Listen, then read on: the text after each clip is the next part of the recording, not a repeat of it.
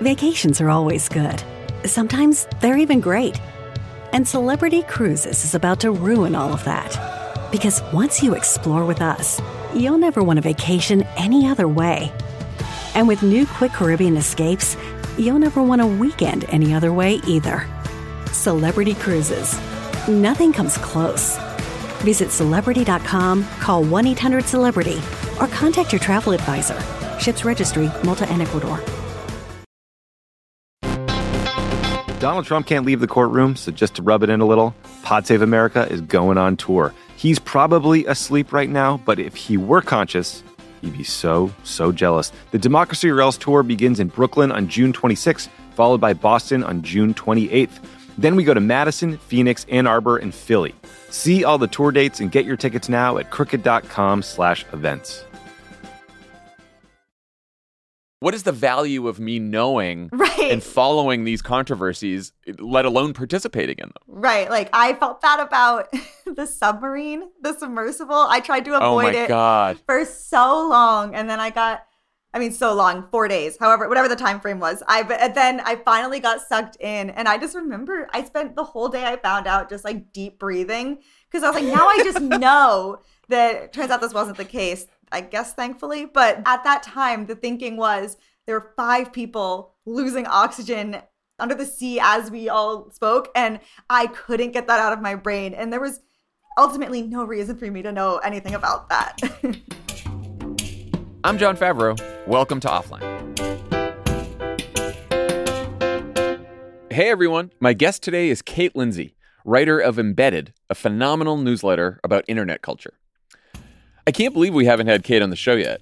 She's reported about parents getting social media handles for their newborns in the New York Times, content creators struggling to prove they're human in The Verge, and she popularized the phrase millennial pause in The Atlantic, a term I wasn't familiar with, but am apparently guilty of. Any of those pieces could have made a great offline episode, but we finally decided to reach out to Kate after she wrote a piece in Bustle that gave me a little hope called Is It Time to Embrace Opinion Fatigue? That's right, we might finally be getting sick of posting our takes. We're tired of all the comments, we're sick of all the criticism, we just don't want to deal with the social media shit show anymore. And I get it. We started the show to talk about the impact of social media on our emotional and mental health, so I was excited to read that people might be pulling back. But I wasn't sure it's going to last, so I invited Kate on to talk more about her piece. We talked about how we arrived at this take apocalypse, the ways TikTok supercharged discourse, and the ways opinion fatigue seems to be more common in left leaning spaces. I also asked her about some of her other reporting, which led to a great conversation about how Gen Z cares less about their digital footprints and about how older generations are thinking harder about the digital footprints they pass on to loved ones after they die. A story that's really stayed with me. As always, if you have comments, questions, or episode ideas, please email us at offline at crooked.com and stick around after the break. Max joins me in the studio to talk through the political debate over the new viral hit, Rich Men North of Richmond. Here's Kate Lindsay.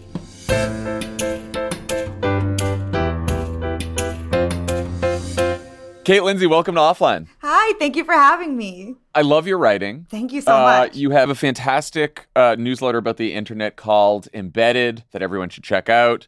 You've written about uh, a lot of the themes that we discuss on this show, and you recently wrote a take that I have quietly been hoping is true for a while now, and that take is that people are sick of takes, uh, specifically uh, sharing their opinions online. Yeah. Um, what made you think that this might be happening?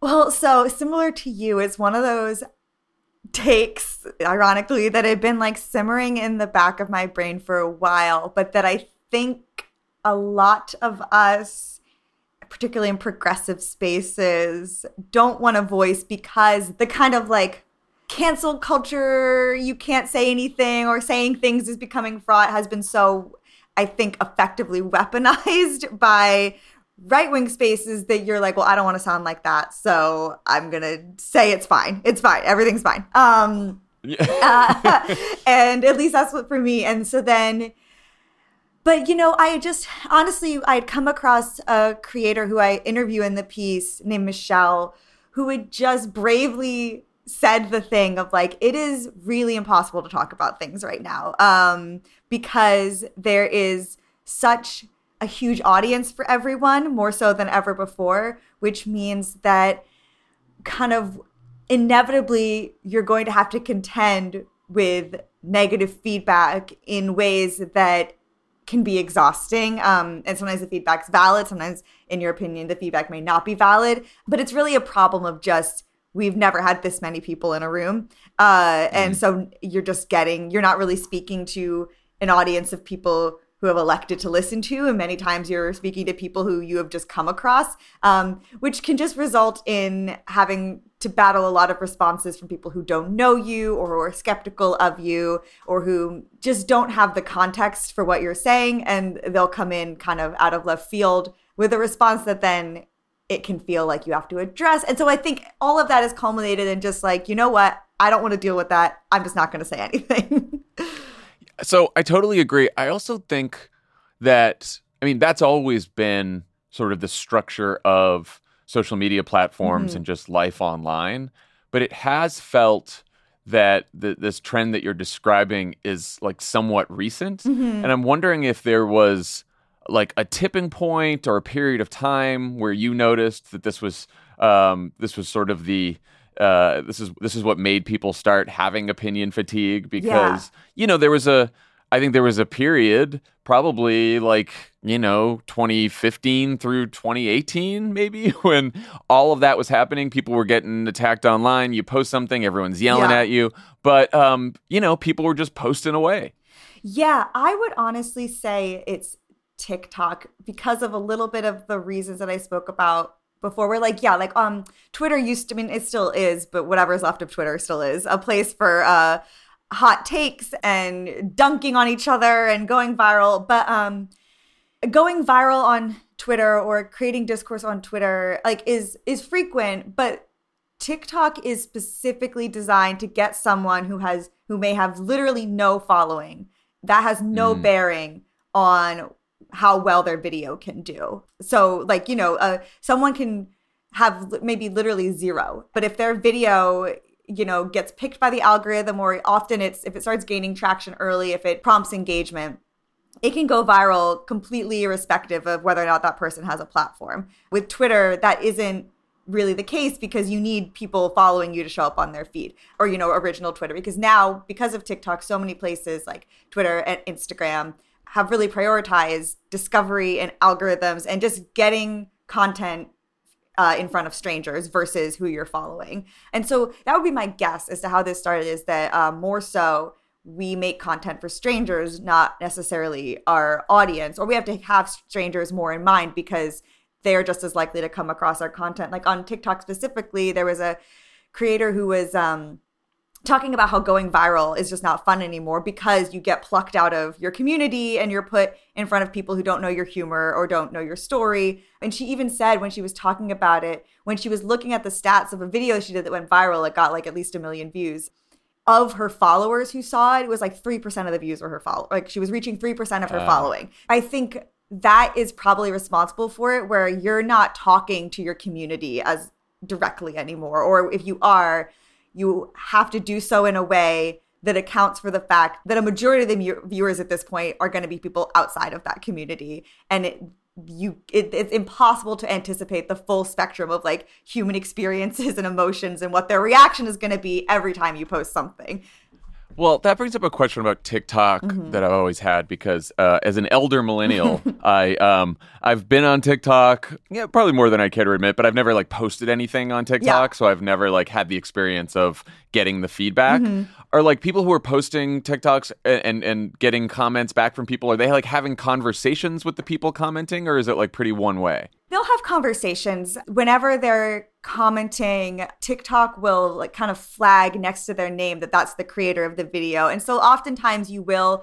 see them battling it out in the comments. But because TikTok is a video platform, they're more often, TikTok has a lot of tools for video conversation. So if someone does a comment being like, I disagree with this for this reason, someone, they could reply to it in text, but they're honestly more often going to reply to that comment with a video. And what'll happen is the comment will appear in the video they make and they can make a response to it. Or lots of people will respond by duetting a video or stitching a video, which is where the original video is there and either your video, your original video will appear next to it or it'll interrupt it after five seconds so you can then provide commentary on it. So discussion happens a lot more that way, which means the discussion itself can become its own standalone piece of content, which is why TikTok Yeah. is such a discourse machine because if it's all happening in the comments, that's very contained.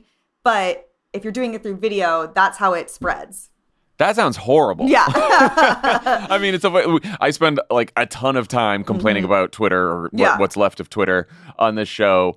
And obviously, you know, we all know uh, what Facebook was like. but it does seem like all the problems with those platforms in terms of discourse Mm-hmm. are magnified on some place like uh, on a platform like TikTok, partly for the first point you mentioned, which is that there's a lot more strangers involved Mm-hmm. when your video goes viral. And so there's people who have no idea who you are Yeah. or what you were trying to say. And the conversation isn't isn't necessarily one way, but it's sort of it's like stripped of even more context Mm-hmm. and gives you less control over the conversation that you're having with other people and it just seems like you're arguing with more strangers than before. Yeah, and the thing about TikTok's algorithm is it doesn't appear to know the difference between good and bad engagement, like people engaging because they enjoy something versus they're tearing it apart or making fun of it. So it just sees all of that as the same. And so especially if someone's opinion is getting like dunked on or someone is doing something people think is cringy and they're making fun of it, all those comments will propel that video further into the algorithm because as far as TikTok cares about, they're like, oh, people are watching this, people are commenting. That's what we want. And so it's hard because like I think so much of TikTok you're scrolling a, a, a feed, a, an algorithm where you're not really seeking out content, you're letting it come to you. But then um, if you get a video that you don't like, there's like this sense of betrayal that the algorithm like got it wrong, which means like so many like even when I make videos, I'll get comments like, "Who cares?" or whatever, and it's just like because they're like, "Why is this in front of me? I don't care." And what they don't even know is that by doing that, they've propelled like that video is gonna then go into more people's feeds because Uh. it, like you know as far as tiktok cares it's just gotten a comment and so it's like great which is how these you know tiktok can be really conducive to like bullying campaigns or um can really amplify discourse even if it's something that's like really toxic and bad uh it, it, it will reward you know fueling that like if you make a video about a trending topic that video is probably going to do better than if you were making one about an isolated thought you had You mentioned um, how this opinion fatigue seems more common in left leaning spaces. Partly, you know, I think the sort of debate around cancel culture is, is one reason, and the fear of cancel culture that you don't want to talk about because you don't want to sound like a, a right winger complaining Right. about cancel culture. like, that's definitely it. I enjoyed the example you gave about posting a video that recommends a recipe with cheese and then being attacked in the comments for excluding vegans, Mm-hmm. Yeah. especially because I wasn't sure if that was real or hypothetical. i that one which is tells you something. that's it's hypothetical but in terms of that's not pulled directly but i'm certain you can find it out there and that and that's such a thing and that started on twitter about the idea of like seeing something that is very much not applicable to you and being like well i'm this why isn't this about me and it's all it's the same problem of like now that we just let content come to us there is there's like a sense of like annoyance when it is wrong and and i but it's like that creator didn't put it in front of you like an algorithm did but yeah yeah, I can't remember the tweet, but there's some like very famous viral tweet about like, oh, did this not like include every experience Yes. that you've had in your life? Yeah, Is this not uh-huh. like a universal experience that you've had? Yeah. Um, but I'm always curious, like. What do you think is going on with the people doing the criticizing, of Yeah. like for you know the cheese recipe that excludes vegans, right? Like, the, Yeah. some, because some and it is a it is like a left leaning sort of phenomenon, and, and it probably is happening in right wing spaces too. I'm just not in those Mm-hmm. Same, yeah. spaces, but um, you see it on Twitter all the time, and Mm-hmm. I'm just like, are these wh- what's going on with these people? Like, are it just it, you you see something that doesn't apply to you or that feels whatever, and then you just sort of start yelling at strangers. Like, what do you what, do you- what do you think's going on there? So yeah, I've thought about this like even before TikTok because what I well one I think there's a thing of there's like uh, when it's on TikTok when it's it when content comes to you and it's wrong you want to point it out but uh, like however misguided that is but I think there's something a little bit more that I first noticed on Twitter. Some people I think probably would say it originated on Tumblr, but when we started to incentivize having these takes or in, in incentivizing poking holes in something um you know because i think it can be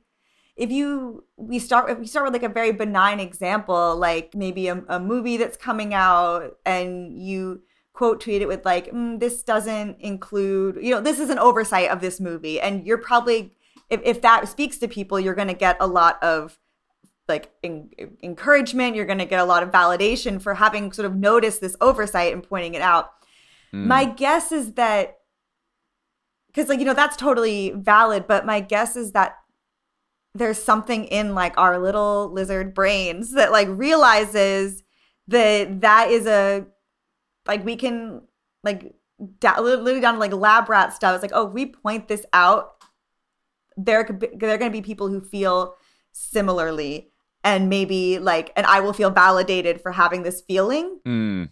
i think and it's just like i don't want to sit with this feeling. Like i want to know other people feel it. Um that's my guess but i also think there's just so much content out there right now that there theoretically is content for everyone. So there's this expectation that you should see yourself. I wish I had like a answer I could be confident in, but I think it's a combination of a lot of different things.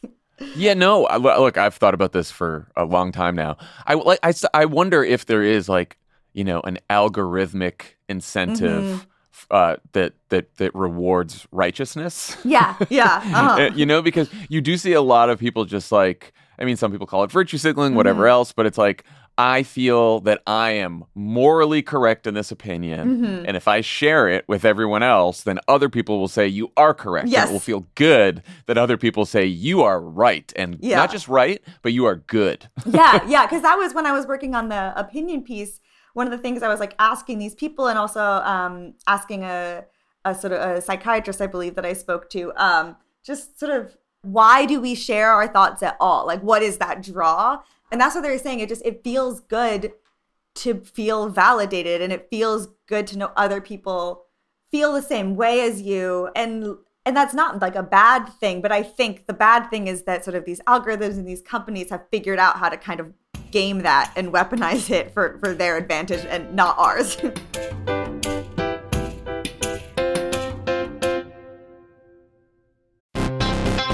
Donald Trump can't leave the courtroom, so just to rub it in a little, Pod Save America is going on tour. He's probably asleep right now, but if he were conscious, he'd be so, so jealous. The Democracy or Else tour begins in Brooklyn on June 26th, followed by Boston on June 28th. Then we go to Madison, Phoenix, Ann Arbor, and Philly. See all the tour dates and get your tickets now at crooked.com slash events. Right, people, we all know the stakes of the 2024 election are high, whether it's keeping the Senate, taking back the House, or stopping Republicans at the state level. If you're ready to make a real difference, sign up for Vote Save America's 2024 volunteer program. And just to make it interesting, we're pitting you against each other. Vote Save America will sort you onto a team, east or west, and you'll compete with a community of other volunteers to maximize your impact on the ground with opportunities tailored to you and the causes you care about. The team with the highest volunteering stats could secure the biggest prize of all, the continuation of American democracy. Head to votesaveamerica.com slash 2024 now and get ready to organize or else. This message has been paid for by Vote Save America. You can learn more at votesaveamerica.com, and this ad has not been authorized by any candidate or candidates committee.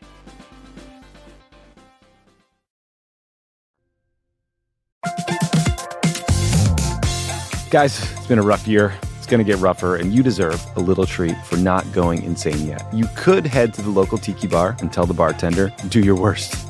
But we have a better idea for you, which is pick out something from the Crooked Store. The store is stocked with tons of new merch. It's perfect for the spring. And classics like the friend of the pod tees that you'll be wearing long into the next administration or the next fascist dictatorship, depending on how things go. Pick up a new tee for the warm weather ahead, a mug that'll remind you to stay involved this election year, or a hat celebrating your favorite pod. Go to crooked.com slash store to shop.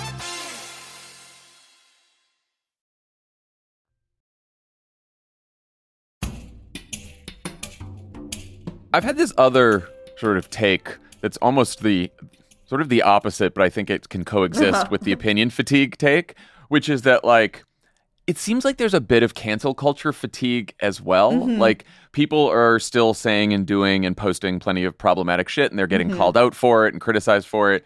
But it feels like the controversies are smaller, more contained. They aren't getting as much attention as they used mm-hmm. to. Do you notice that or is that just me? I think I yeah, I think and this is something I kind of wrote about a little bit recently. I think it is just that there is too much.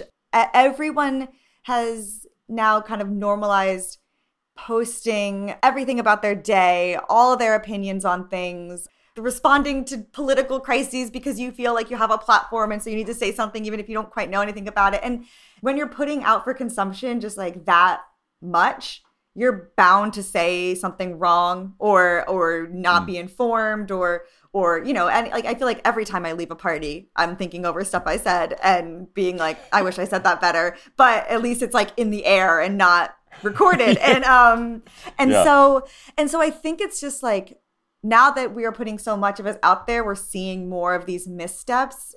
And i have to imagine there is like fatigue with just like like it's kind of like um like playing whack-a-mole but there's just too many. And and so you know th- these things still happen like you know the thing you know what's happening with Lizzo right now. Um but I also think there's a little bit of people like another thing that's kind of happening on um TikTok right now is that an actress named Rachel Zegler was making some comments about the Snow White film she's in and she was basically talking about how they had kind of updated it to be in modern times but a lot of people who I think feel very protective of the Snow White story were very thought she was like being very dismissive of the message and they were like why are you in a film that you clearly hate? and all this stuff and then pretty quickly like there was like that layer of discourse and then pretty quickly there was a layer of like you need to calm down. Like this is like one interview snippet. Like and and so and that kind of feels similar where it's like there's this rush to um react and condemn. And then another layer of people being like let's reserve this for like when it's really necessary. Yeah, I mean, I, I see, I like casually scan those controversies now, and I'm like, this is fucking exhausting, and I don't even want to find out what's going on right now. right right yeah You i know Like- i i like, yeah. even like the, the Lizzo's, it's like it has to it has to like bubble up to Yeah. like a, a point where a ton of people are writing about it. I'm like, all right, I'm gonna figure out what happened with Lizzo. Let's Mm-hmm. Yes, go. Let's, we're. Uh-huh. gonna go in. We're gonna check this story because at some point you're realizing like, do I, where I am and what I'm doing, need to know Mm-hmm. Right. all the details about this story so that I can participate in a discourse about Yeah. it, or what? Like, what is the value of me knowing Right. And following these controversies, let alone participating in them? Right. Like I because it's like now I just know this. And like that like and and I felt that about the submarine, the submersible. I tried to Oh avoid my it god. for so long and then I got I mean so long, 4 days. However, whatever the time frame was. I but then I finally got sucked in and I just remember I spent the whole day I found out just like deep breathing because I was like now I just know that turns out this wasn't the case. I guess thankfully, but that I in at that time the thinking was there were five people losing oxygen under the like under the sea as we all spoke and I couldn't get that out of my brain and there was ultimately no reason for me to know anything about that. Well, not only that, but then then the discourse like Right. took a direction where it was like, uh, they're just fucking rich people. Who I know, cares? I know. Like rich people should die in a submarine. I Billionaires know. shouldn't exist, and one way to kill them is to put them in a submarine. I, mean, I don't. It was just it was just like got so out of control. I know, like, and I, I had to stay away Sucks. because I would just start being like I would need to breathe. well, you mentioned the the recent piece you wrote about sort of digital footprints Yeah. and how this is more of like a like a Gen Z phenomenon that that because this generation grew up like posting so much, they are less and less concerned about posting embarrassing stuff online. yeah. Why why do you think that is? Do you think it's just that that's all they've known? Like that's just the the digital world they've grown up in? I think so. So it's like it seems to be like a conversation they're having because sometimes in these like very l- out of left field posts that I'll come across that are like stuff I would never say on the internet, you'll usually see a comment from someone that's like digital footprint. Like they're just like like, like this will exist. Um, but that hasn't slowed them down. Um, one, I think yeah, they've grown up online. They've grown up it, with so many more apps than like millennials grew up with and and so many different ways of sort of documenting their lives and sharing their opinions i also imagine sort of one to two years of being sort of in a lockdown type situation Yeah. that was how a lot of these people who are now adults that was the only way to socialize and talk and that was that was what society looked like. And so i do wonder if that is playing a larger role. I think also it is combined a little bit with what you were mentioning which is kind of fatigue with this cancellation. Because i in in the piece i was talking to a creator named uh, hannah stella and she was saying that um, she she's one of those people that has like reddit threads dedicated to her her every move. And she was and there's so many people who have that and she was like i do think that that is waning a little bit because people put out so much that like the idea of sort of documenting and picking through their every move and and decide and passing moral judgment on it is like exhausting. That's a lot of work because people are putting out a lot of content. Plus there's just a simple thing is like the more you put out the more like a google search of you is like it's gonna like eh, something silly maybe that you did that an employer wouldn't like is gonna be very buried. Yes, that is true. And I also think there's an element to, you know, where where cancel culture or call out culture, whatever it is, where it started was, you know, very prominent figures. yes And then it became like prominent figures and then maybe influencers with big followings or Mm-hmm. like some and then you sort of the definition of what constitutes a public figure Right. started expanding. And now it's at the point where like just any person Yeah. who might not have any kind of public profile could still be a target Yeah. of like a an online mob just Right. because of something they posted that went viral say like on TikTok and suddenly appeared in front of a bunch of people that they've never met before. And the people who are yelling at them have never met them and don't really know them. And so, so everyone I, I'm wondering if people start thinking well it can basically happen to anyone now. So let's just like give let's just give each other some grace on this. I don't know. Maybe that's too hopeful. No, I think I mean like cuz like I I think there is a legitimate fear of it and what's weird is that it can happen like I'm thinking of I don't know if this was a uh discourse that bubbled up to you but the West Elm Caleb stuff that happened I think this was last year where it's like that's Yeah. not even someone who posted anything that's someone who was uh, uh, probably being like a, a pretty like shitty boyfriend or you know a dating Yeah. partner but as far as like it came out he didn't do anything beyond just ghost a bunch of people and he hadn't done it. He had not put himself out there in any way and yet he was still people found his like linkedin and and he got totally like ex- ex- completely just torn apart from people in like australia. Um and so it, it's it's yeah it's kind of like it is so ubiquitous that yeah it's just like it is Yeah. doesn't nothing matters then Right. And then and and I think for everyone else, suddenly you're in a, you know, Slack conversation about West Elm Caleb. Right. And you're like, what what am I doing? What am I Right, what, how am I how am I spending my precious time right now? I know. Um, speaking of digital footprints, you just wrote a beautiful piece in the Atlantic uh, that I can't stop thinking about. Your mom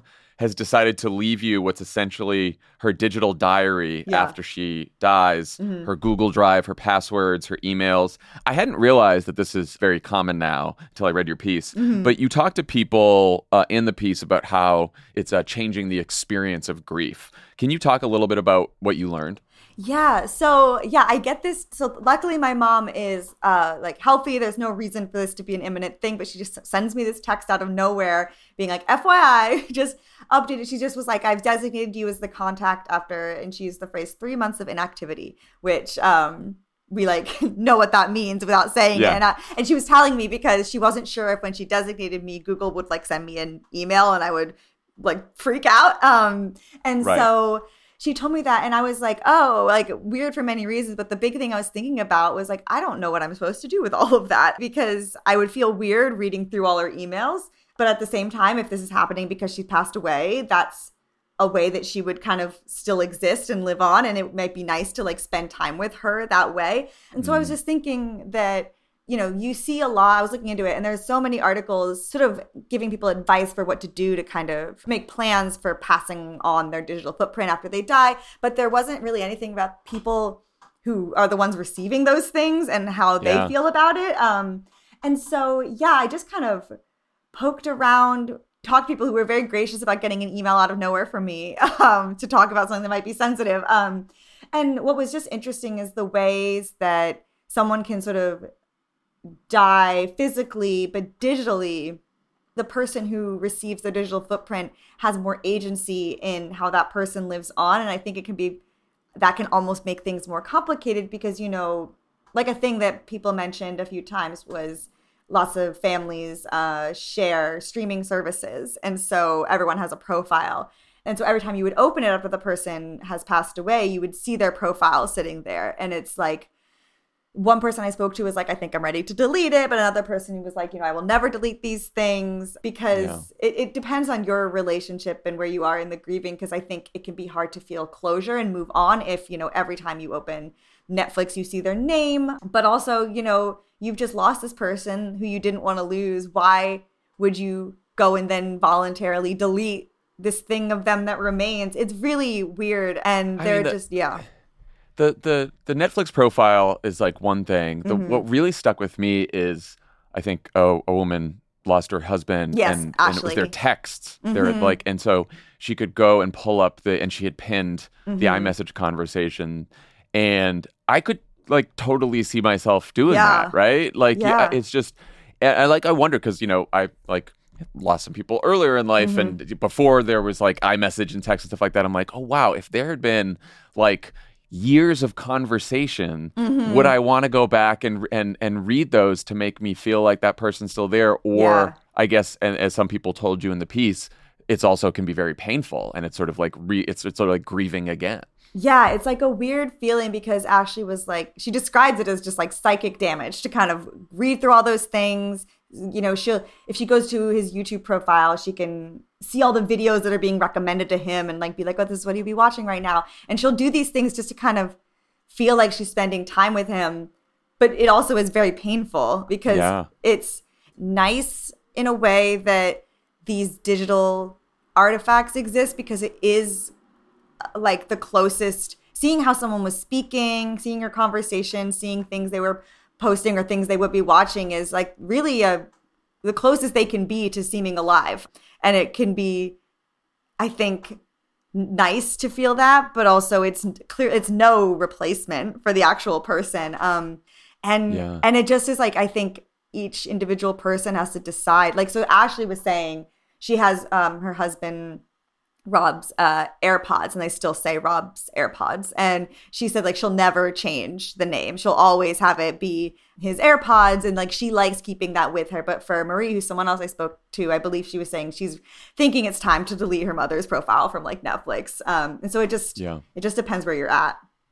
It made me think a little bit about our earlier conversation about mm-hmm. digital footprints mm-hmm. and sort of the tension between like guarding your digital footprint and worrying about your digital footprint and sort of the power of a digital footprint to give you a feeling of connection mm-hmm. and and and what it does with memory. So it's like a few years ago I I decided to like delete most of my emails. Mm-hmm. I like set my text conversations to like auto delete yeah. after 30 days. Partly cuz it's like you know, you're worried about hacking. You're worried mm-hmm. about what happens if, if someone breaks in. These go, and then it's embarrassing, right? So it's like yeah. I, I can you know clean up my digital footprint. But then I was like reading your piece, and it's like you know there are times when I wanted to remember a funny conversation with a friend or a meaningful moment that's digital yep. and then you like don't have that anymore right? right? so it's like a weird tension like how do you think about that in your own life for you well, yeah, so that's something that kind of was interesting after writing this piece because I think for everyone who I spoke to, I kind of asked them had this experience made them think differently about their own situation.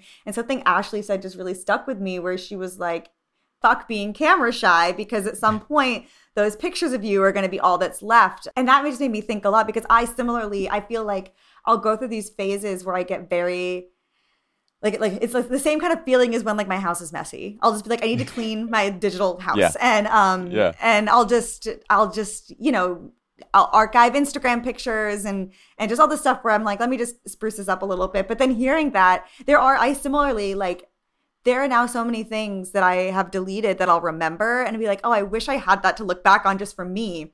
And Same. it was interesting to have it contextualized in like for other people they're gonna like I I brought this up when I was talking to Ashley and I felt so silly comparing it, but like I uh my cat uh, passed away in January. And That's how hard. Pets are uh, hard. I know. And so I was relating this conversation because it would kind of be a joke when she was still alive, how many pictures I had of her. I had like, I think it was like 1,700. And at the time, it was like ridiculous. But then after she passed away, I was like, thank God I have 1,700 pictures to look through because. And I wish I had 1,700 more. Yes, yeah, there's like not even enough because I was just like, you know, I can look at these pictures and I never really feel like I know them. Like they're always, they're still surprising things. And so I was like, oh, I, I can understand that. And so it, it has made me, I don't know, it's a weird thing because, especially in light of our conversation earlier, where it's like, how much of me do I want out there? Well, like, uh, I don't, I don't know. It's fraught. But then when I think about not having much out there and how there's someone, hopefully people in my life after me who would want to see those things. eh, Yeah, it's like, what do I, what's the priority?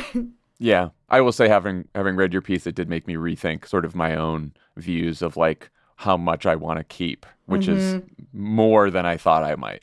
Before I let you go, um, to the extent the show has a theme, uh, it's about how we can all you know navigate uh, the hellscape that is uh, the internet today in healthier ways. Yeah. Um, you wrote a newsletter piece last year about why the internet is is built to make us think that that everything is terrible all the time, and you had some great advice at the end about how to consume the internet. Can you share that? Yeah, so I think it took me a really long time, especially during COVID and especially after Trump's election. It felt really irresponsible because I think, in the case of like Trump, I think an underestimation and an ignorance is what kind of allowed him to thrive. And so there was very much his messaging online after that I think was true, but it's just like, okay, we need to like be on this like no more complacency um and for me that manifested pretty unhealthily of like i need to subject myself to every bad thing i see because i didn't before and now we're here and then when covid happened it felt very irresponsible to not be up to date on all the moving parts of it um because it felt like you know to someone who doesn't um consume those things is clearly living in a world of privilege. It was very fraught and wrapped up in all this Yeah. stuff, which, but it, it really took a lot of like literally talking to my therapist about like, you are not actually useful to anyone if you're consuming this stuff all day and feeling horrible and feeling scared and just feeling hopeless. That actually is like not what the world needs from you. And so it took a bit, but I finally was like, you know, I can be in charge of what is on my feed. And I also like, I know I'm not some like I'm clearly thinking about this stuff. I clearly care. So this isn't an act of ignorance, but I am like if if these things make me feel actually paralyzed, then they're not helpful to be on my social media feed. And so I to this day I have I'm pretty sure I have Trump muted, I have COVID muted, and I have like global warming, end of the world, apocalypse, all muted. These are all things I care about, and in my day to day life, like I, I very much like I compost, I use reusable uh, cup, like all this stuff. I'm very active about, but I found that like that is the stuff, you know, voting in local elections, donating to mutual aid, doing your part to reduce like your carbon footprint, like that is the stuff that matters and actually helps these situations. But consuming scary headlines to the point where you're just like it's all pointless uh, that does not help the situation. And so that's kind of when i talk about like passive versus active. Passive is just letting it all come to you but active is being like okay how can i curate this online space to make me feel like a better person and also to make me feel like hopeful and just excited about the world because i think for me fear is not a good motivator. And it took a little bit to learn that about myself. And once i did it was like that kind of allowed me to be like okay it's it's not negligent for me to get rid of the things that are causing that fear that's paralyzing me even if it doesn't look that way for other people. Yes, and you like and you shouldn't have to feel guilty. Mm-hmm. And it's because and it's not about disconnecting and saying I don't want to I don't want to deal with these problems. It's about Mm. figuring out a way to solve the problems or at least make a difference right as opposed to marinating in them, which is what social Mm-hmm. media does. And I also think it gives you a warped view of reality, right? Because Yeah. we know it's the, all the incentives are towards, you know, only showing us the the worst Yeah. headlines, the most negative shit. So you get a picture of the world that is even worse And, and like we don't need to exaggerate the problems Right, in the right, world. We uh-huh. know there's a plenty of awful things out there, and there's Yeah. plenty of scary shit out there. But like I think that social media exaggerates it even more, and then Yeah. like leads it does lead to this like this online doomerism where everyone's Yeah. just like, oh god, like the the world's gonna end. So what are we even doing here? Like what? Right. No, like- I remember and- like a weird wake up call I had in the midst of really struggling this was just going to get like I'd just been in this all day and it was definitely climate stuff and I I walk out and I'm like stewing and I'm like so stressed but I'm like waiting in line for like a cute little mocha in like a nice little coffee shop and the weather is actually like very nice out and everyone else is having normal conversations and I was like I've put myself in a world that doesn't exist. Like there these are problems and they're real but like I'm walking out and getting a cute little mocha, eh, like, and and walking in the sun, and it's not like I need to uh, realign myself with reality. Yeah, well, and then it's like maybe I can go figure out like uh, how to more quickly transition us from fossil fuels to renewable energy, right? Like Right, that's right, something I can do that would have an impact on where climate, you know. So Yeah, anyway, uh-huh. um, but anyway, I think that's a, that's very good advice. Active internet consumption. Everyone should uh, clean up their Yeah. feeds and uh, and not uh, not marinate in this stuff so much. Kate, thank you so much for joining offline. This was a uh, this was a fun conversation. yeah, thank you so much for having me.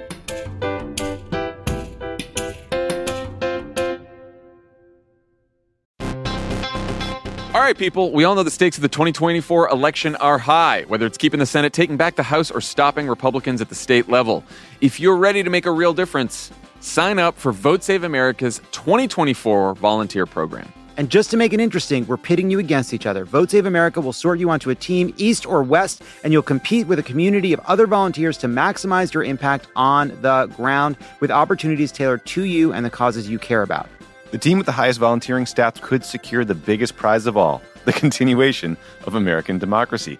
Head to votesaveamerica.com slash 2024 now and get ready to organize or else. This message has been paid for by Vote Save America. You can learn more at votesaveamerica.com, and this ad has not been authorized by any candidate or candidates committee.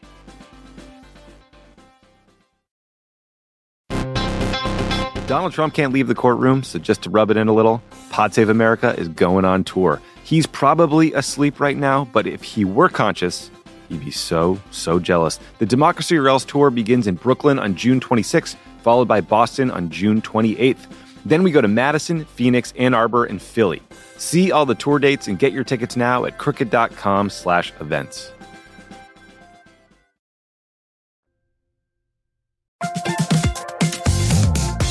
Guys, it's been a rough year. Going to get rougher, and you deserve a little treat for not going insane yet. You could head to the local tiki bar and tell the bartender, do your worst. But we have a better idea for you, which is pick out something from the Crooked Store. The store is stocked with tons of new merch. It's perfect for the spring. And classics like the friend of the pod tees that you'll be wearing long into the next administration or the next fascist dictatorship, depending on how things go. Pick up a new tee for the warm weather ahead, a mug that'll remind you to stay involved this election year, or a hat celebrating your favorite pod. Go to crooked.com slash store to shop.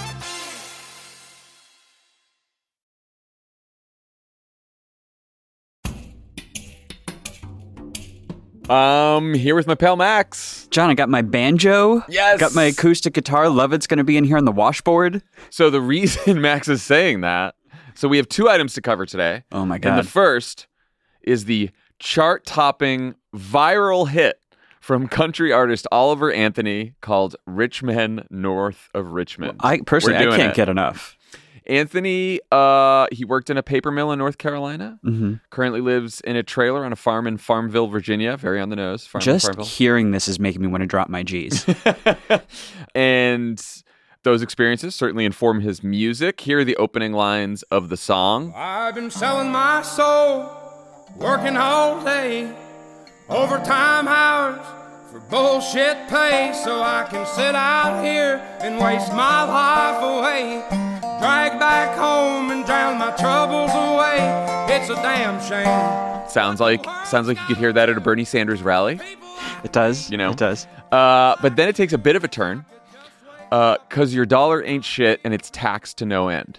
Oh no, inflation. hmm Then it takes a real turn. it does. It I wish politicians would look out for miners, like coal miners.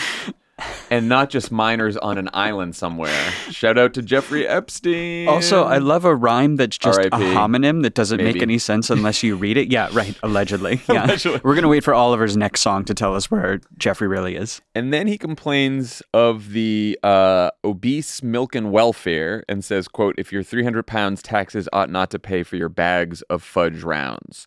Uh, the song has been praised by Kari Lake, Marjorie Taylor Greene, Joe Rogan, Dan Bongino, Mike Flynn, all your favorite right wing kooks. Uh, my favorite music critics. you know, I, that's who I turn to. That, that they're all pitchfork writers, I have, right? I have like a Kari Lake Spotify list.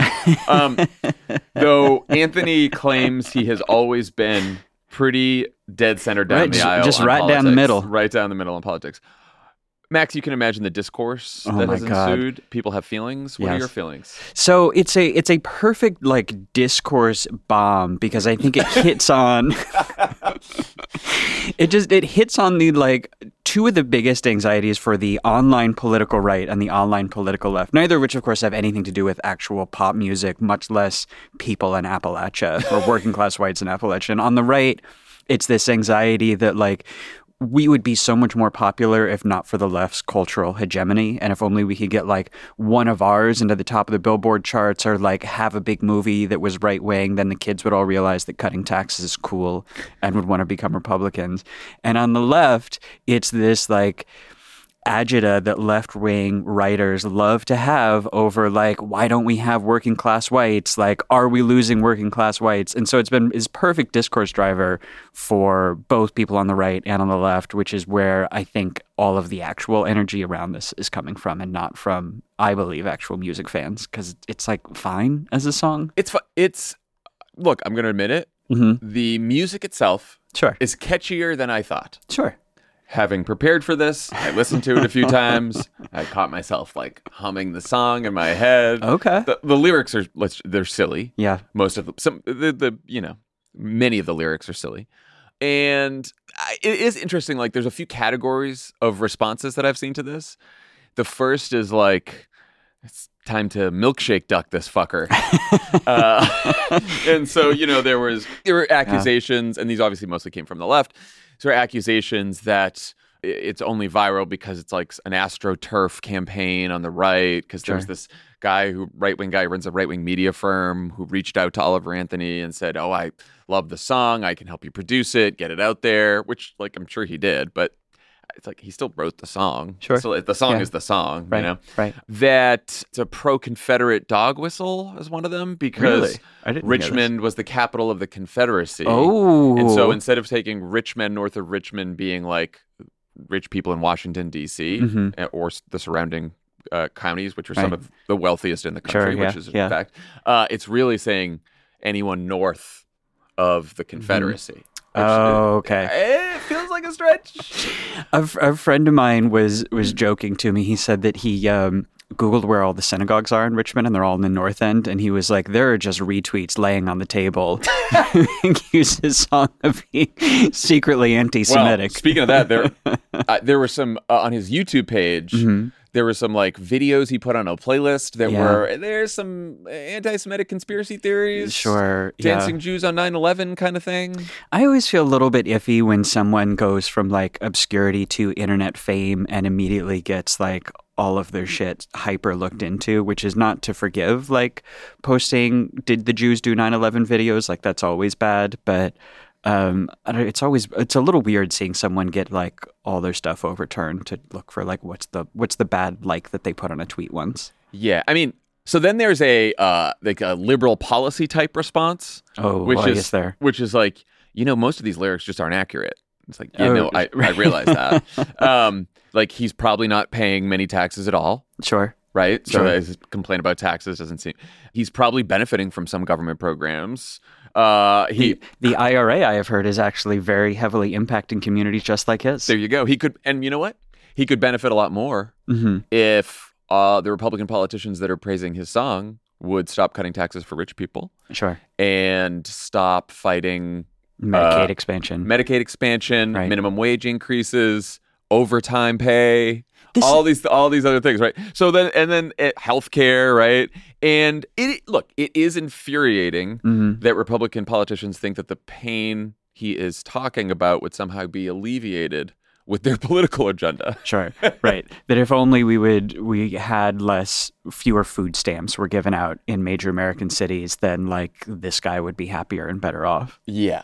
And there and the, you know, so it, it's like it's pretty I feel like grossed out by the Republican politicians and the mm-hmm. right wing media types embracing mm-hmm. it because it's like, you fuckers, you have nothing for this man Well, or these communities. I think this is kind of what's funny about it is it's like we're not really talking, especially the discourse around this song on the left It's not really about the song. Mm. It's really about this like debate that we have been having for, you know, either 8 years now or 20 years now depending on where you're following it over like why do working class whites no longer vote democratic? And like this song does kind of hit on that in a like unintentional kind of way because it's drawing on a kind of like Appalachian folk song that really does have its roots in the pro labor left. If you think back to like Woody Guthrie, like Yeah. these are all like labor rights songs. And I, I don't know, like the fact that he's reciting Fox News talking points that like are not that relevant to his life does make me a little bit skeptical of the idea that this is a like cri de of like West Virginia. Well, so here here's what I think is worth talking about and exploring here is because I think for a long time it was this whole debate about losing the white working class. sure. And then Trump gets elected and there's a whole bunch of studies done that like, you know, you can track racial resentment with Trump vote and all that kind of stuff. Right. Since then, we've also noticed like non-college working class blacks and Latinos hmm starting to drift a little bit, Yeah. much more so Latinos than Black Americans, but Right. like younger Black Americans, Sure. because older Black Americans are like very uh, Right. Democratic. And are they drifting to the Republican Party? Are they drifting sort of away from politics altogether? We don't know. But what's true is there are a lot of poor and working class communities Mm-hmm. that are left behind, and people are struggling in those communities. And like they're only sometimes in those communities, the only this is a very offline thing. The only real connection Mm. to the rest of the world is over the internet. Oh, and it, I think it's worth asking what kind of picture of that world the internet is painting for these people and these communities Mm-hmm. and like what it's doing to their politics. Because if Oliver Anthony is just like, Eh, he seems very online. And if he's does, just like yeah. clicking around and going down YouTube rabbit holes, is someone who's like, ah, I've, you know, he was talking about how he worked like the third shift in this North Carolina factory and it was hell. And then he got a injury there and that's why he moved to Virginia. And so like he's had a tough, you know, he's had like a tough time. And if you have a tough time like that and you're like, okay, let's go down the, let's go down the YouTube rabbit hole, then suddenly you get from I had a tough time to uh, Jews were dancing on 9 11. So I think there are kind of two different things that you're identifying here. One is the like, why do the Oliver Anthonys of America, why have they drifted so far to the right? And causally, I think that is distinct from the question of like, what is the narrative that people assign to their politics Yes. often after the fact? And like, clearly, the like, I think it is true that Oliver Anthony, whether he is astroturfed or not, the like, I blame the fact that poor people in cities have food stamps for my circumstances is a widespread phenomenon. yeah. And has been for, that predated the internet. Uh, I, right, absolutely, right, and maybe even Fox News that like Ye- goes yes. back decades. Yeah. I do think that that is probably different from like why do people who live in working class rural communities why have they identified so hard with the right over the last 20 30 years and that is obviously a much more complicated story that you've got the decline of organized labor, you have the end of economic mobility for those communities. I feel like that's got to be a pretty big one. You have the rise of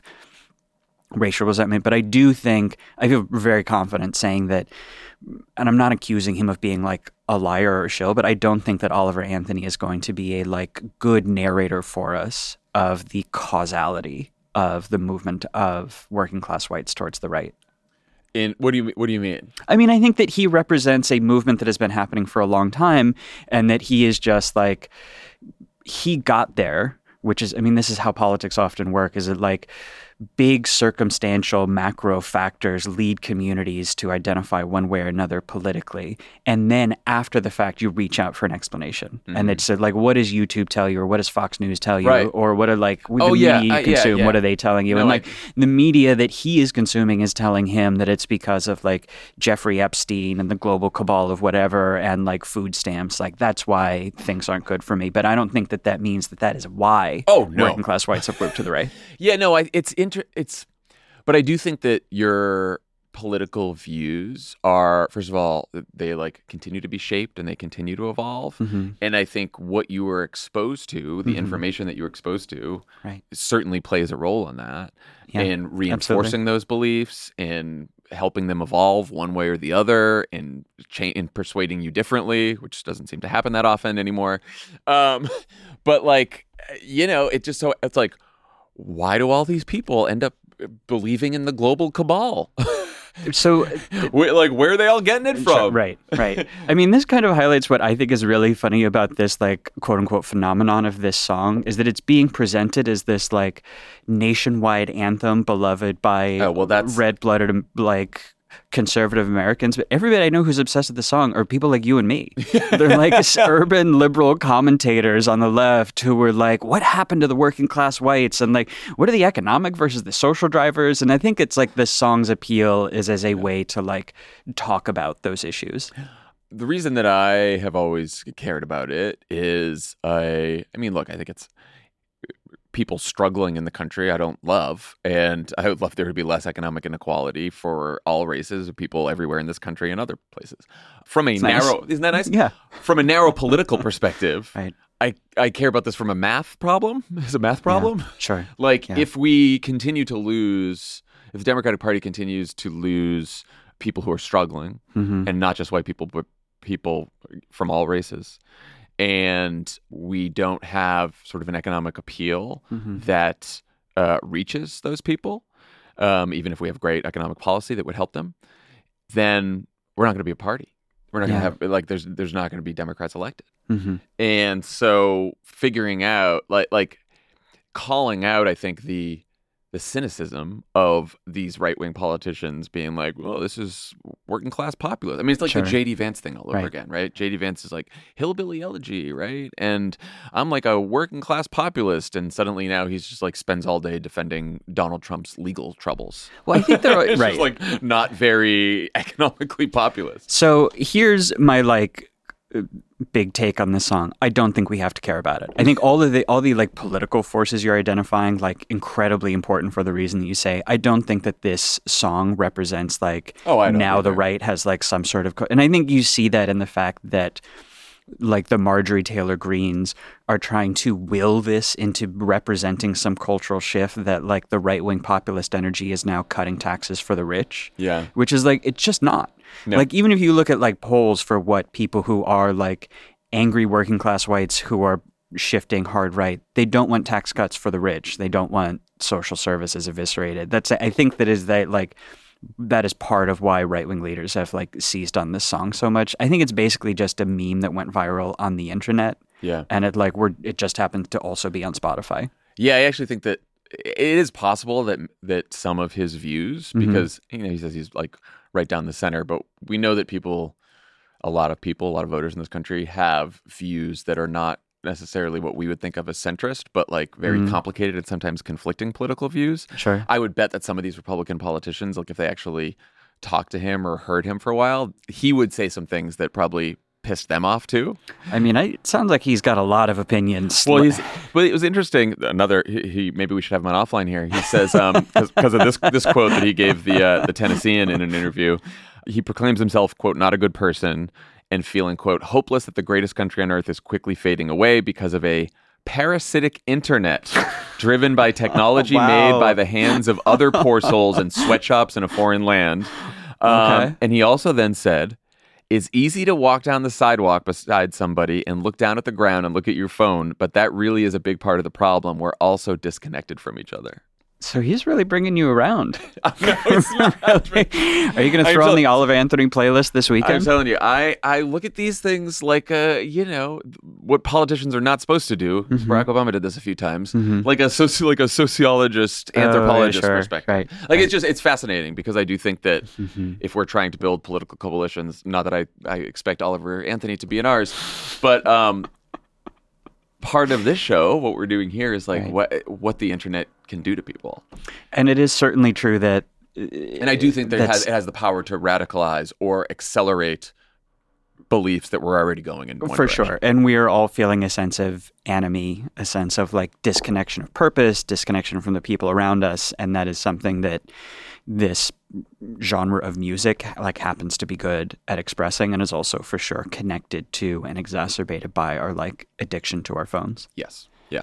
So this is a good segue into our second topic. Oh my god. I planned it, oh my god. which is a very long David Brooks piece in the Atlantic So long. titled "How America Got Mean." We're we're really trying to trigger all the Twitter loops today. What- we really we really picked them. Uh, and I'm off on vacation for three weeks. Yeah, Good luck, disappearing Max. now that I'm, now that I'm on the centrist offline. You know what? An offline here, we're just right down the middle, just like Oliver Anthony. Anyway, uh, next segment we will have Jordan Peterson. Uh, no, We no. just, I like to, you know what? Both sides. Both sides have something to say. And if they're arguing, the truth is usually somewhere in the middle. That's what I always say. What do you think, Ross Douthat? Uh, right. So, uh, Brooks has been trying to figure out the rise of hatred, anxiety, and despair in America, and he says there have been a few different explanations, all of which he says he agrees with to some extent. Social media is driving us crazy. Sure. No argument from Yeah, no argument right. from offline. Yeah.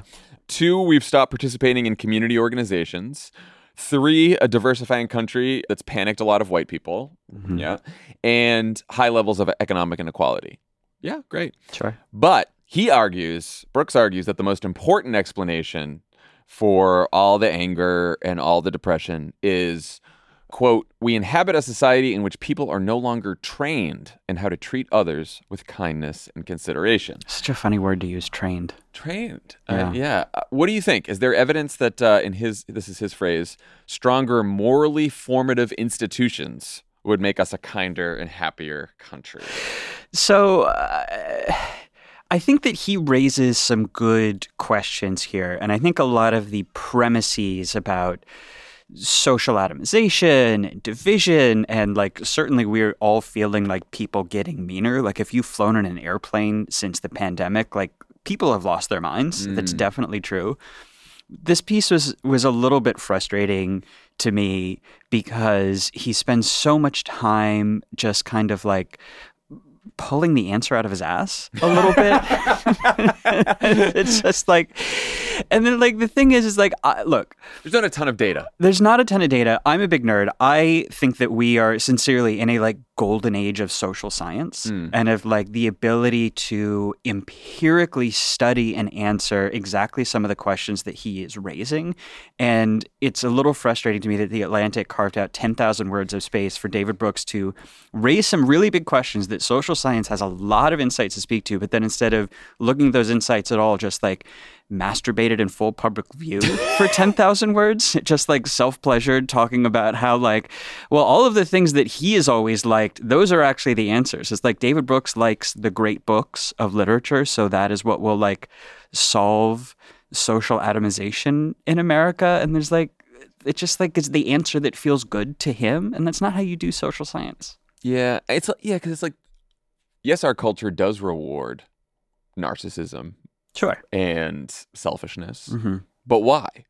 Like, is it because we've stopped teaching kindness in classrooms? Mm-hmm.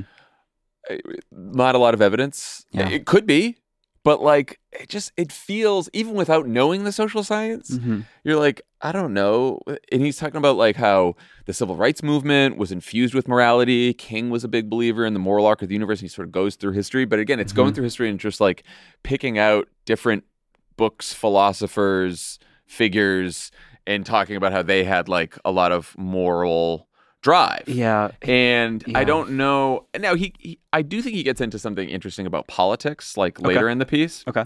So He also said over the past several years, people have sought to fill the moral vacuum with politics and tribalism. Mm-hmm. Because lonely young people are seven times more likely to say they are active in politics than young people who aren't lonely. Uh, for people who feel disrespected, unseen, and alone, politics is a seductive form of social therapy. It offers them a comprehensible moral landscape.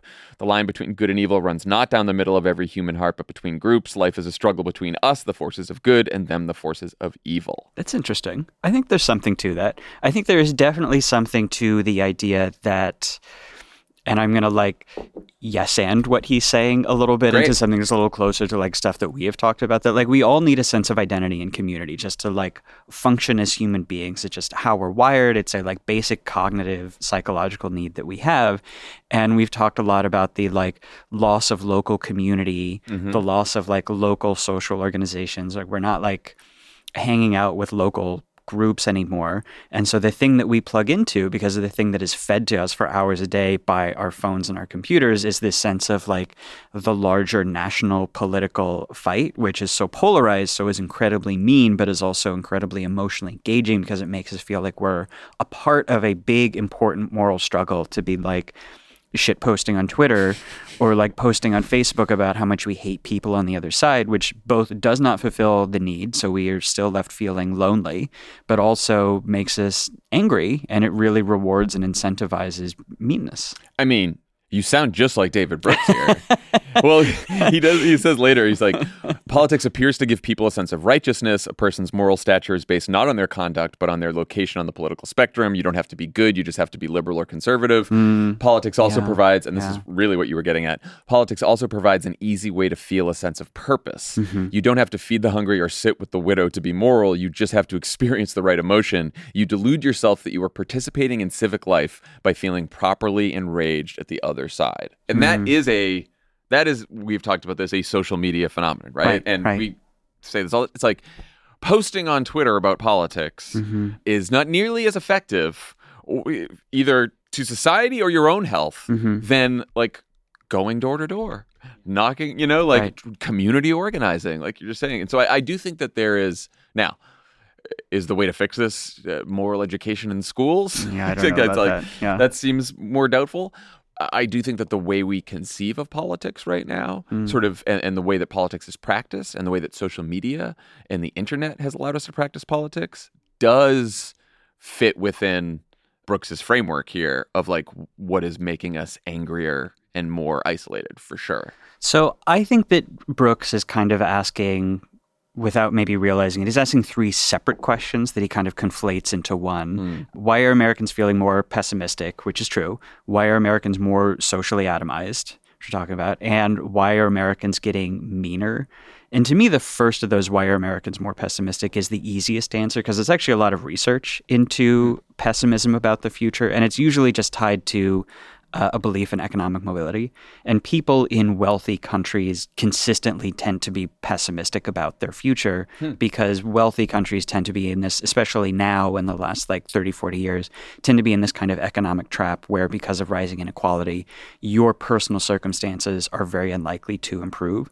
But people in developing and poor countries tend to be extremely optimistic about the future because even if things in their country we might you might you know you might look at Indonesia or Kenya and say like actually I would not be as optimistic if I lived there. But the thing that makes you optimistic is thinking you have a good chance that your personal economic situation will improve in the future. And that just feels like it, it doesn't fit well into the David Brooks framework but feels pretty straightforward. We talked about I think why that's also back to our Richmond, north of Richmond conversation. right exactly But like, if you are, uh, and this is why it's been so easy for the right wing to gin up all kinds of outrage and anger Mm-hmm. towards cultural elites who tend to have a lot more money, is if you're sitting in one of these communities and you're like, what do you see on the internet if you're not uh, going down a YouTube rabbit hole? You see celebrity, you see a lot of rich people, and if you're seeing more and more of those people and they're becoming more and more liberal, then suddenly you feel like there's this other world out there of all these like rich people and you're not getting ahead and it becomes easier to have that resentment towards people who aren't feeling of being left behind. Well, so why do I think the last one, why are Americans getting meaner, is the most interesting. What do you think about? Because you know we've talked a lot about like morality and where it comes from and what guides that. I think that I mean he, he notes like sort of in passing that all this stuff has gotten worse Mm-hmm. um, since around the pandemic. Yeah. But I think it's like bigger than it, it warrants more than a passing mention. The, the, Mhm. the, because we did a, an experiment where for a couple of years we were socially isolated and on our phones and computers all the time Mm-hmm. and under a lot of stress and anxiety. Mm-hmm. And what did it produce? A meaner society. Yeah. And I don't think that's an I don't think that's an accident. Yeah.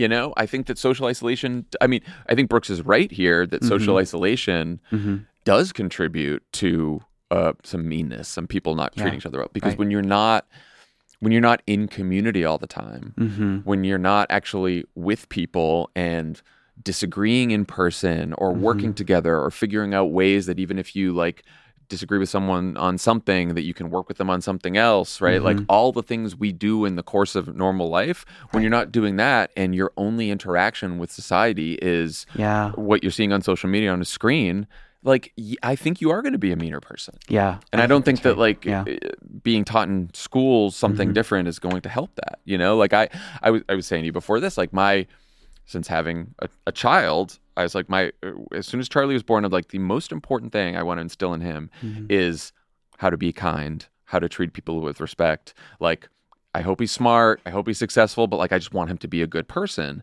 And that is something that we try to instill at home. But like, as he gets a little older and goes out into the world, my biggest fear about like why it's going to be challenging to continue to be a good person is mm-hmm. not necessarily like the friends he's hanging out with so far stuff like that although i'm sure that there'll be worries about that but it's like what he's seeing on the fucking internet Yeah. on his phone Right. and like and all the incentives to like you know show how great you are like Right. the incentives toward narcissism the incentives toward selfishness like all these platforms like they encourage that I mean, David Brooks draws on, and I think you you really hit on this with the like the pandemic was a like big natural experiment in how we learn to treat people. He kind of draws on this like folk wisdom in trying to answer for himself Yeah. what is making what makes us moral or not moral, and he goes for the like s- answers that we want to believe, which is like, oh, it's the it's your core philosophy that you learn from reading great books, or it's like, do you have a like strong theological guide, or do you have a like strong moral inner compass? And the thing is, is the question of what makes us determine how we treat other people is a it's a solved question in social science. It's been known for years. It's been demonstrated one study after another that how you treat other people is determined overwhelmingly by how you believe other people in your community want you to treat other people. You take social cues from the people around you for what do they expect? What do they think is the normative, correct, moral way to behave? And then you internalize that so that it feels like it's coming from within and you want to behave that way. And um, there's been all of these like experiments that have shown it. Uh, and it, it it's disturbing because, and people don't like this because it shows that our inner moral core is not this like deep thing from within our soul, that it's really malleable. We're social beings. We're I mean, social This goes beings, back to this. You know, this is like fundamentals of sociology now, right? But it's like the right. idea that Mhm. you know individual character is just like comes from within, Right. as opposed to all of your experiences from birth on. Right, right, Your right. parents, your community, your Right. siblings, like the things that you. I mean, Right. partly the things that you read, the thing, Yeah. but also the things that you experience in mm-hmm. life. You know, Right, your right. community. Right. And I think that is that's a big part of why the pandemic was so bad for how we treated people because we lost that sense of a like community from which we could derive social cues that was going to tell us how to behave. I think that the rise of think you were talking about the nationalization of politics and identity, that now we don't associate our own identity with people in the community with whom we might have an incentive to maintain a constructive relationship. Yes. We bind our identity to liberals versus conservatives, to left versus center left, to things that feel like these all encompassing fights where you are supposed to go out and like wage ideological combat against the other side. The rise of social distrust and distrust of institutions, distrust of one another which is a big driver of pol or has a close relationship with polarization. And I do, th- I know we're always on about this. I do think that social media has a, a demonstrated, like a real empirically demonstrated role in this. There's this uh, this phenomenon on social platform called super posters. It's this like known thing, even within the companies. Like people in the companies will kind of talk about this like problem where there is a particular subset of people on any platform that will get artificially promoted by those systems. That will often they're just hyperactive. They're not people who would be influential in the offline real world, but they're just like really active on the platform and they're active in such a way that they have a really extensive reach. And so they exert a lot of influence on the community. And these people, because they show up on every platform and they're always the same people on every platform, they're very easy to study. And they have um, three or four extremely consistent traits. One is that they tend to be dogmatic, which means they have fixed, uh, inflexible, strongly held views. Uh, they tend to be pushy. They have a very high rate of grandiose narcissism, which is defined by feelings of. I know this. This is going to be sounding familiar. I know. Defined by feelings of innate superiority, of entitlement. Uh, they tend to have low self-esteem, which is part of what drives the like compulsive posting. And the really big one, they have an extreme drive towards what's called negative social potency, which is a clinical term for when you derive pleasure from inflicting emotional distress on someone else. So when you see Bullies. bullies, right? when you see that those are the people who online Donald Trump was president. Right, exactly right. He was a- he was a super poster one. who became president. Right. Yeah. And there was this incredible experiment that Reddit ran, where they didn't they didn't realize they were running it as an experiment. Where when uh, Ellen Pao was running the platform in 2015, they had this terrible problem with extreme racism and harassment. There's millions of people on the platform on Reddit. It's one of the biggest social networks at this point. They can't figure out what to do with it because they institute rules, but then people are still horrible.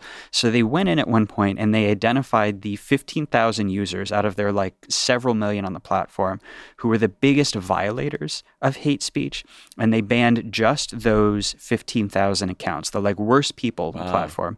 And what they found, and these academics who were doing an independent study found, is that hate speech among the users who remained, so the people who were not even touched, hate speech by those users dropped by 80%. Wow.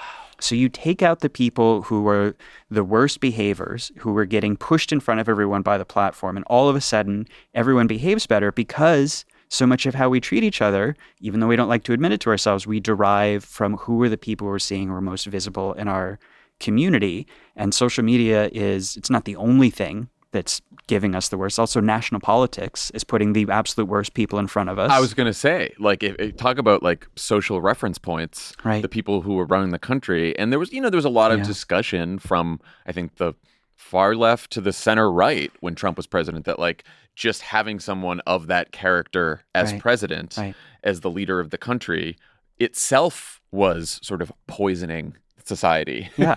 Even if he didn't make any decisions or pass any policies. Right. Just like having him there and hearing him all the time, like that did have an effect. Mm-hmm. Right. But I do think back to like, I mean, it's, it, you know, he talked about the four theories of like why we're all mad. And it's like, I kind of want to go back to those. You know what I'm saying? It's like, Yeah. yeah, it's like social media is driving us crazy. So it's like, how do we fix social media? How do we get people to participate more in their own community and community institutions? A diversifying country is a, is a problem we've been having for a while Right, now right. because there's white panic and stuff like that Right. that we've talked about. And then, of course, economic inequality, right? Mm-hmm. Like, and those are all, those are mostly all issues that you can have policy solutions for, Mm-hmm. right? And actually, the I think the diverse, the rise of diversification and the backlash to it is a great example of both what's driving this and also the fact that these problems are not as insolvable as they might seem. There's a lot of research into something called the halo effect, which is that the biggest white backlash tends to take place if you were to like look at a map and you mm-hmm. look at the areas that are I'm sure you're familiar with this. Yeah. Look at the areas that are diversifying.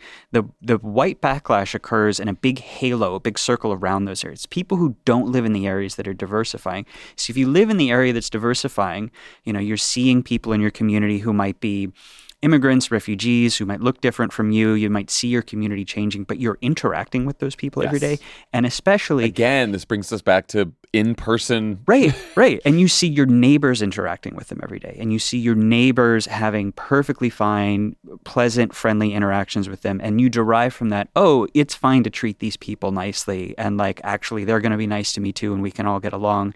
You really learn from that. Your conformity instinct kicks in.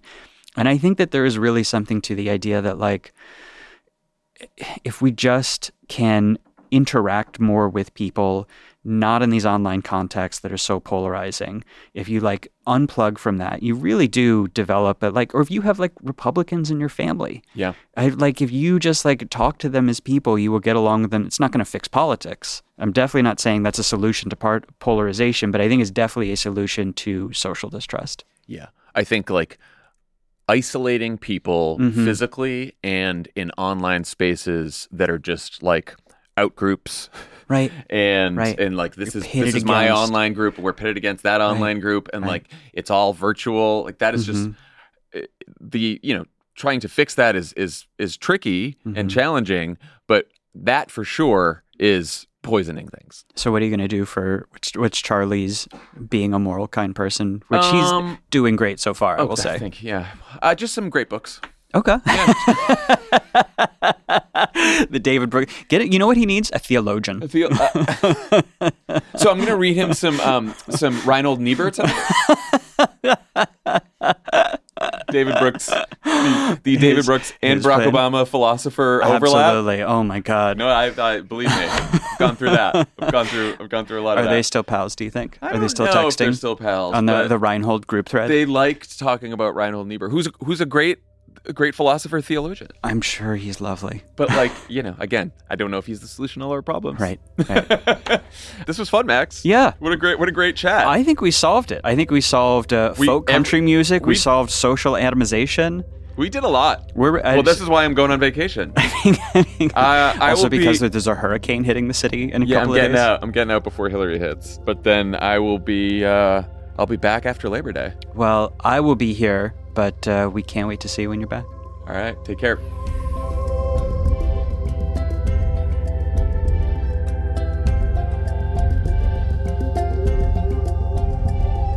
Offline is a Crooked Media production. It's written and hosted by me, Jon Favreau.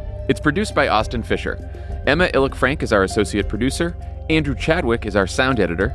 Kyle Seglin, Charlotte Landis, and Vasilis Fotopoulos sound engineered the show. Jordan Katz and Kenny Siegel take care of our music.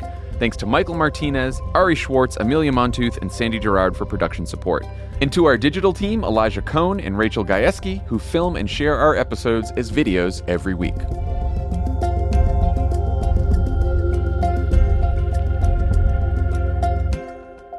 All right, if you want to chat about the Republican debate in a place that isn't Elon Musk's Twitter or X or whatever the fuck they call it now, you can join Friends of the Pod to chat with your favorite Crooked hosts and fellow listeners on our Discord so we can suffer through these debates together. The debates start this Thursday. You can also support Vote Save America's organizing efforts on the ground for 2024 by joining the Best Friends tier, where $10 of your monthly subscription will go directly to Vote Save America. You'll also access bonus content, ad-free episodes of Pod Save America, and more. Head to crooked.com slash friends to subscribe to Friends of the Pod today.